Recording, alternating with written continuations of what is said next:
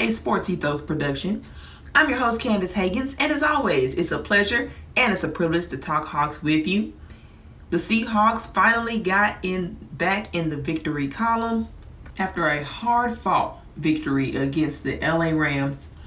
A tough game it was. Um, this was Geno's true game where he was able to really put the team on his back we saw a little bit of it in the Detroit game, getting that win earlier in the season, but this was truly nobody else but Geno. You know, on paper, they should have won this game. Going into it, you would say there's no excuse. But when you lose every single running back except for the Tony Jones who's on your practice squad who hasn't really practiced, that sort of changes the dynamic there. And Bobby Wagner was fierce. He was competitive. There was a lot of chippiness in this game, a lot of back and forth in this game. Uh, it was a divisional opponent, and you could tell these teams so don't have any love lost between them for sure. And so it became up to Geno to win this game with no defense, really, with no running game for sure, and just win the game just go down. And I and what I love the most about that drive, that game winning touchdown from him, was that he had basically a two minute drill that he had to do. And he nailed it, like time wise. Not just that he got this, that he didn't have to settle for a field goal. Then you gotta hope the defense can hold him. No, not only did he get the touchdown, he got it with like seven seconds left to spare, maybe nine. But he did it and he timed it right. It wasn't too fast. It didn't leave you, you know, there was there's been times where Russell Wilson's gone down and do a game winning t- touchdown, but you know, still left a lot of time on the clock. It was this big explosive play and there was still time for the other team to go down the field. And so then you have to hope the defense can carry it over. It was not one of those. Couldn't have been better. Geno had an amazing game. 300 and 67 yards, three touchdowns, one interception that I personally don't feel feel was interception. Most don't feel like that was interception. They gave that interception to Bobby. Tony Jones was the target for that one. Tony Jones couldn't he, he sort of caught it and he lost it when he when he hit the ground. Couldn't hold on to it. Bobby kind of ripped it from his arms and they counted it as an interception. Um, so you hate to see that against Geno's stats, but he still managed a 116 passer rating. Nevertheless, it was a huge game from also the wide receivers. They contributed heavily to this game. We've not often seen both DK and Tyler get hot, but you had DK with 127 yards on eight receptions, one touchdown. Tyler Lockett with nine receptions, 128 yards, and a touchdown. It was just huge, huge. That's my takeaway. Geno and the wide receivers saved the day. Geno is the hero. And just, you know, common themes that we saw is that this team just is what it is when it comes to run defense. They just could not stop the run. Um, now, well, at least I'd say this. The first two drives, they could not stop the run. It looks the same. They got better as the game progressed. They made some adjustments. KJ Wright talked about some of those adjustments in the KJ Wright podcast, essentially saying that the Rams were running in the C gap. They were leaving that wide open. Um, basically, the way uh, football works is that it is an A gap, B gap, C gap. Um, and basically, you're looking at the gaps in between the center, pretty much. Um, in between the center and the guard, in between the guard and the tackle. Um, and so they were attacking that C gap. There wasn't really anybody but a cornerback, you know, Tariq Woolen, to try to prevent the run from happening. By then it's too late. They've already got enough yards, you know, four yards, five yards, maybe even more. So what they did was put Bruce Irvin to have him guard that A gap. I mean, to start that C gap, and it made a difference. Now, it's my hope that they'll implement this strategy moving forward, but you never know. So I'm just glad they were able to adjust, kind of hone down. They had an okay pass rush, 15 pressures. You, you'd love to see more, but it came when it counted, and I'll I'll give it that. Um, but they allowed 171 yards again in the running game. Cam Akers at 60 yards, which is a lot for him. And 60 yards, yeah, generally you take that in a vacuum, but Cam Akers has been pretty bad. So you probably gave him more than he should normally have against a better team. And anyway, it it was not a good game for the trenches. I don't think that the offensive line was particularly strong. Another game where your best offensive lineman was Gabe Jackson, and that's not ever really what you want. It's not that's not what you want. Gabe Jackson is old and inconsistent, and he was great the highest in PFF at a 65. And meanwhile, Austin Blythe and Damien Lewis were the worst graded offensive players on the team this, this past week. And that's not what you want to see. Now, I do factor in that there was some flu bug going around. A lot of people were sick playing this game, coming off of the flu. Maybe they had something to do with how poorly the trenches looked. I think just how physical, how, how much physicality they lacked.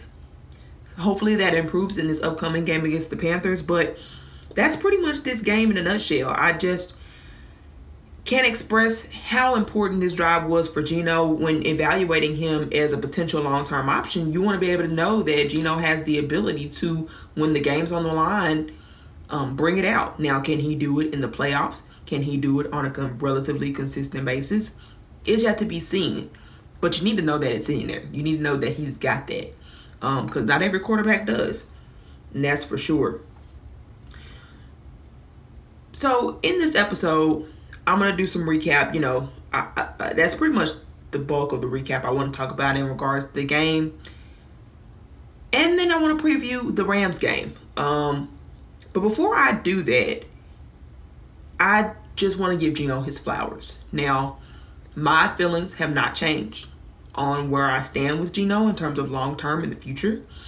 This doesn't shift my thought process that this team can't afford to pay him for 30 million plus dollars or they, that they should not pay him 30 million plus dollars. I think he's having a phenomenal year.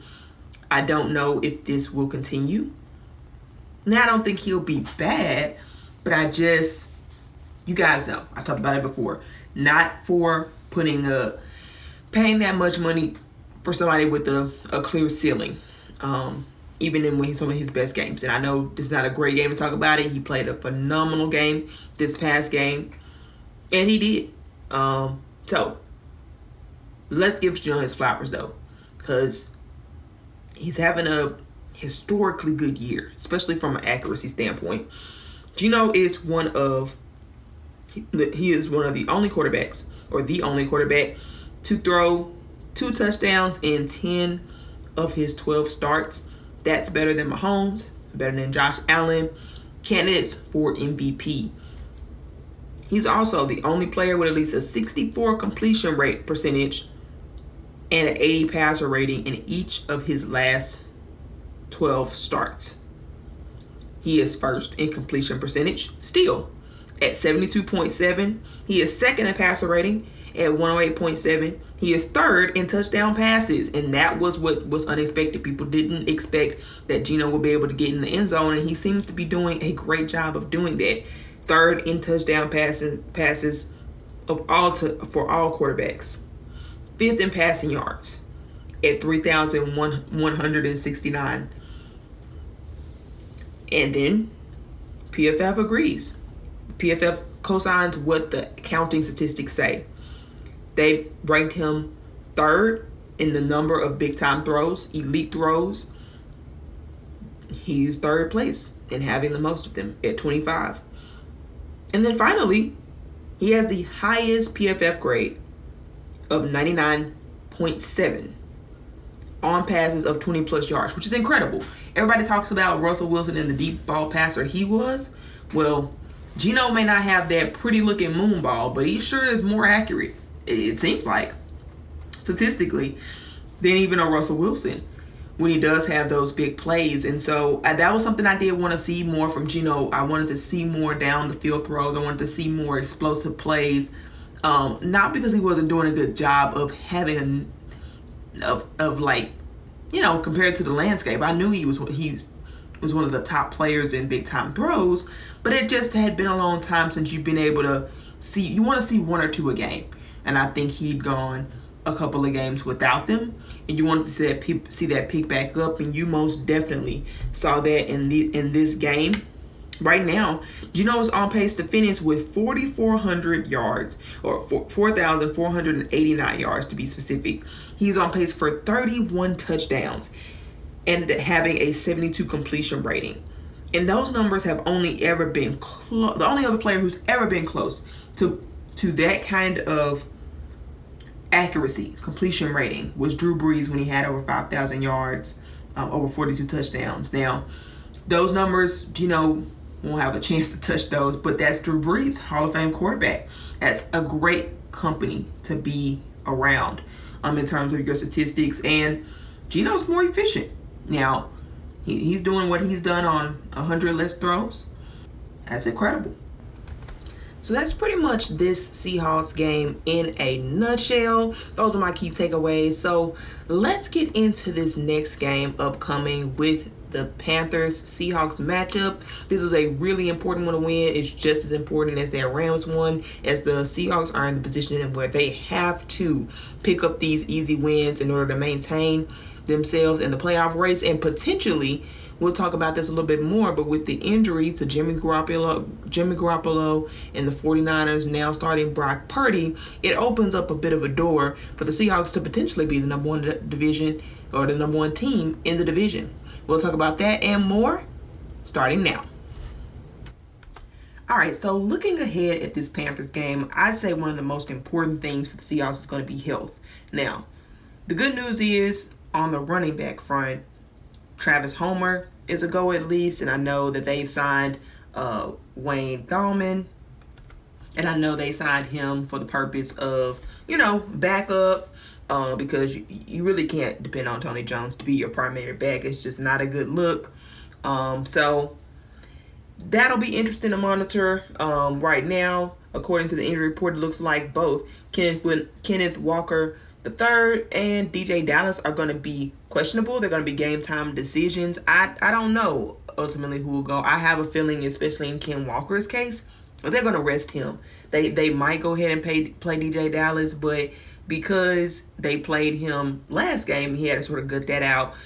My instinct, and I could be completely wrong about this, but my instinct is they're probably gonna rest both those guys, uh, especially against the Panthers game. They got a they, they brought in a guy, so I think they use him. Now, Ryan Neal has also also been ruled as questionable. Now they do have insurance. They did sign John Abram, sort of play. He was signed last week, but of course he didn't have enough time to get the playbook to you know to know it. So he he if they don't play Ryan Neal, I think it'll be Abram that we see. As long as it's not Josh Jones, I'm good. I think he's on IR now. So uh he's a game time decision. They might go ahead and play him. He's been questionable as of late and he sort of pushed through and played. Hopefully um we can see him. And then out of nowhere, the first two practices, DJ DK Metcalf was fine, and then uh, towards the end of the week, he basically popped up, and now he's questionable with some sort of a hip issue. Hopefully, everything's all right with him. DK will be huge in this game. Uh, if nothing else, they'll need DK to take some pressure off for Tyler Lockett so he can get some plays open. Um, they do have some talent back there in the backfield um, with Jeremy Chinn um, and players like that. It's just you want your best guys you know, I don't think they can do anything with DK Metcalf. So I think this could be another really big game for him if he were to play. So hopefully he's going to be okay for the team. And on the Panthers, uh, on the Panther side of it, they're looking pretty healthy. Um, their number one, their biggest question was D'Onta Foreman. He was questionable, but they're coming off of a bye week, and so they're they're basically in a place where they're getting healthy. Um, they're they have a couple of safeties that are questionable right now.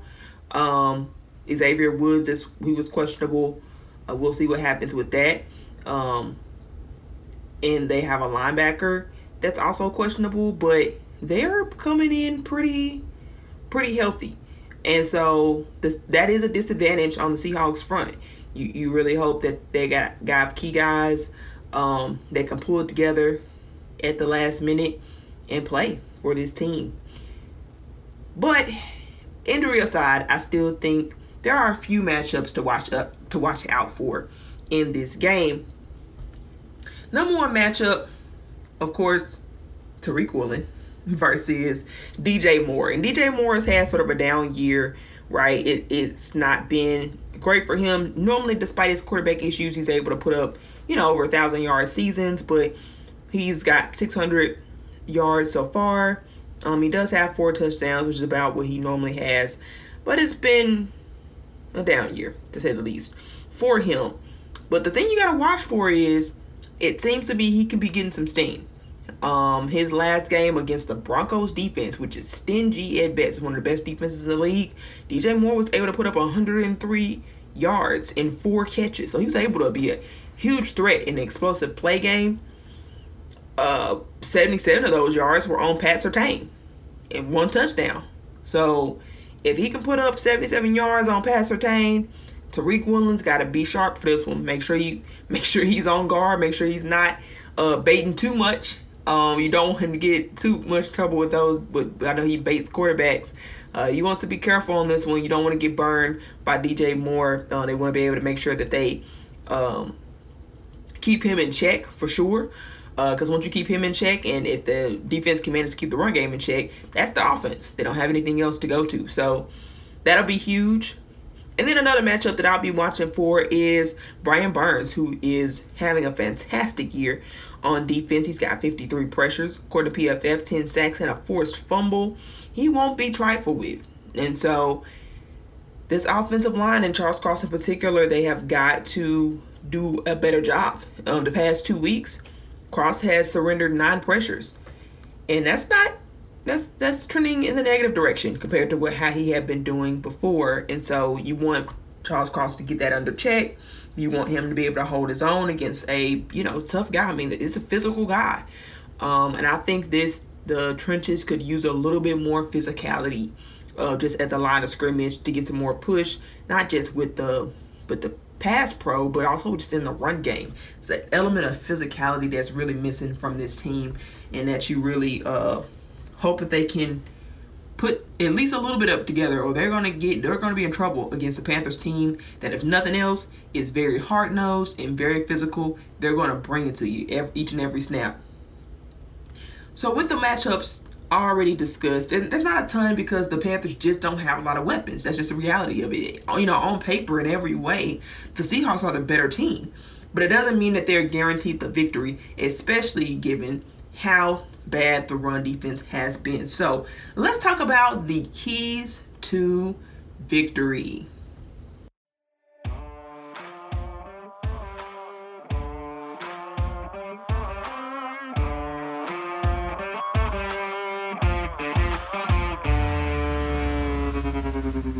So, one, the number one key to victory is going to be the run game in the trenches. And there are a couple of X factors that are going to play a role in this because it's the run game on offense and it's the run game on defense. It's going to be decided in the trenches, is how this game is going to go. I got my number one X factor is Poona Ford. Poona Ford has had a very inconsistent year. Depending on what scheme he's being asked to play, he seems to be either non existent or a force to be reckoned with. You see him all over the place. There doesn't really seem to be any in between with him and so you hope that this team puts him in the best scheme, put, put him in the best position scheme wise to be able to uh, put, penetrate at the line of scrimmage. You really want him to be able to get some push um, and stop this run game early. If you stop it early, uh, maybe you can make the team one dimensional where they got to pass in order to catch up, and that's gonna that's gonna put the Seahawks at an advantage because they've got a great secondary, but nobody's really throwing at the secondary like that because they know they can just run it up and they can run it up up the middle, um, out to the sides and Seahawks fold.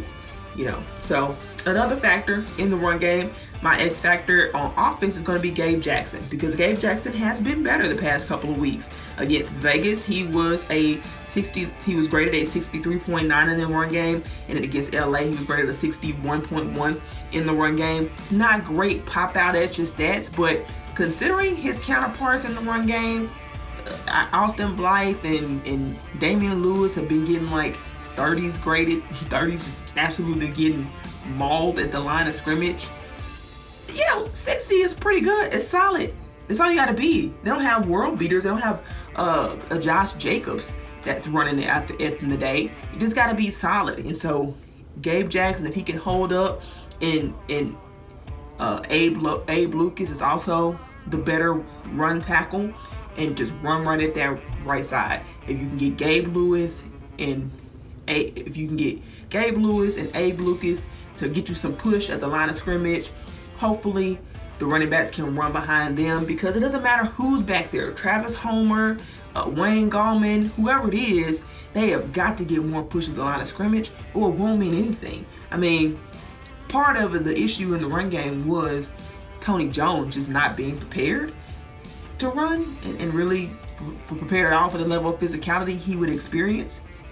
But was also the run game, the running, the um, the run blocking that was so poor. I'm not sure if Rashaad Penny could have done anything with the way some of those some of those snaps looked at the line of scrimmage. So that's definitely a point of emphasis, and it's got to be for this team on both ends. Hopefully, the game plan involves improving. I want to see improvement in both of those areas in that regard because otherwise, this team is going to get smashed as they approach tougher teams, including the 49ers. They don't get that run game under control. They don't have a chance at winning this division because they're going to lose that game to the 49ers before it even starts. So, it's critical that you start seeing improvement now. They're not going to be world beaters in the run game. That's okay. But can they be solid enough to hold up against bad opponents and make them one dimensional? Can they do that? I certainly hope so. Oh.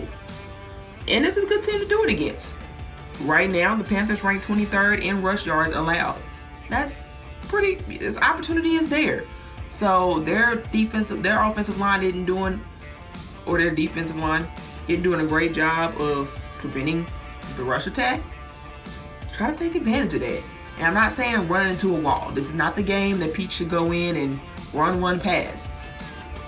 Even though the, the Panthers are ranked 11th in past events, they've not experienced the Tyler Lockett or DK Metcalf combo. So I feel confident that Geno can do well in the pass game, and I think they should pass first a lot on first downs. I think when they run would be helpful. I would recommend running more on second downs, pass more on first downs, run on second downs, maybe maybe get on third down, but especially to start the game, pass more on first down because they're going to be expecting the run and they're going to be expecting to stop that. Then once you get accustomed, you know, maybe halfway through, then maybe you run on first down and pass on second down.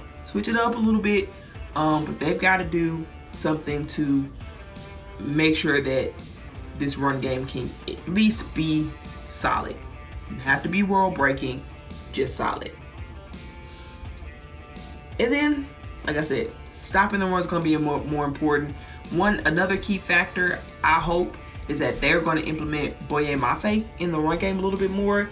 Um, he he really didn't get a lot of snaps um, at all in the run game. He only had three snaps on the run defense, and he scored better than Bruce Irvin in the run game. According to PFF, he was a better run defender in those three snaps than Bruce Irvin was the whole game. And so get Boye Mafe in. He's an elite run defender. You know you can count on him for that. Use it.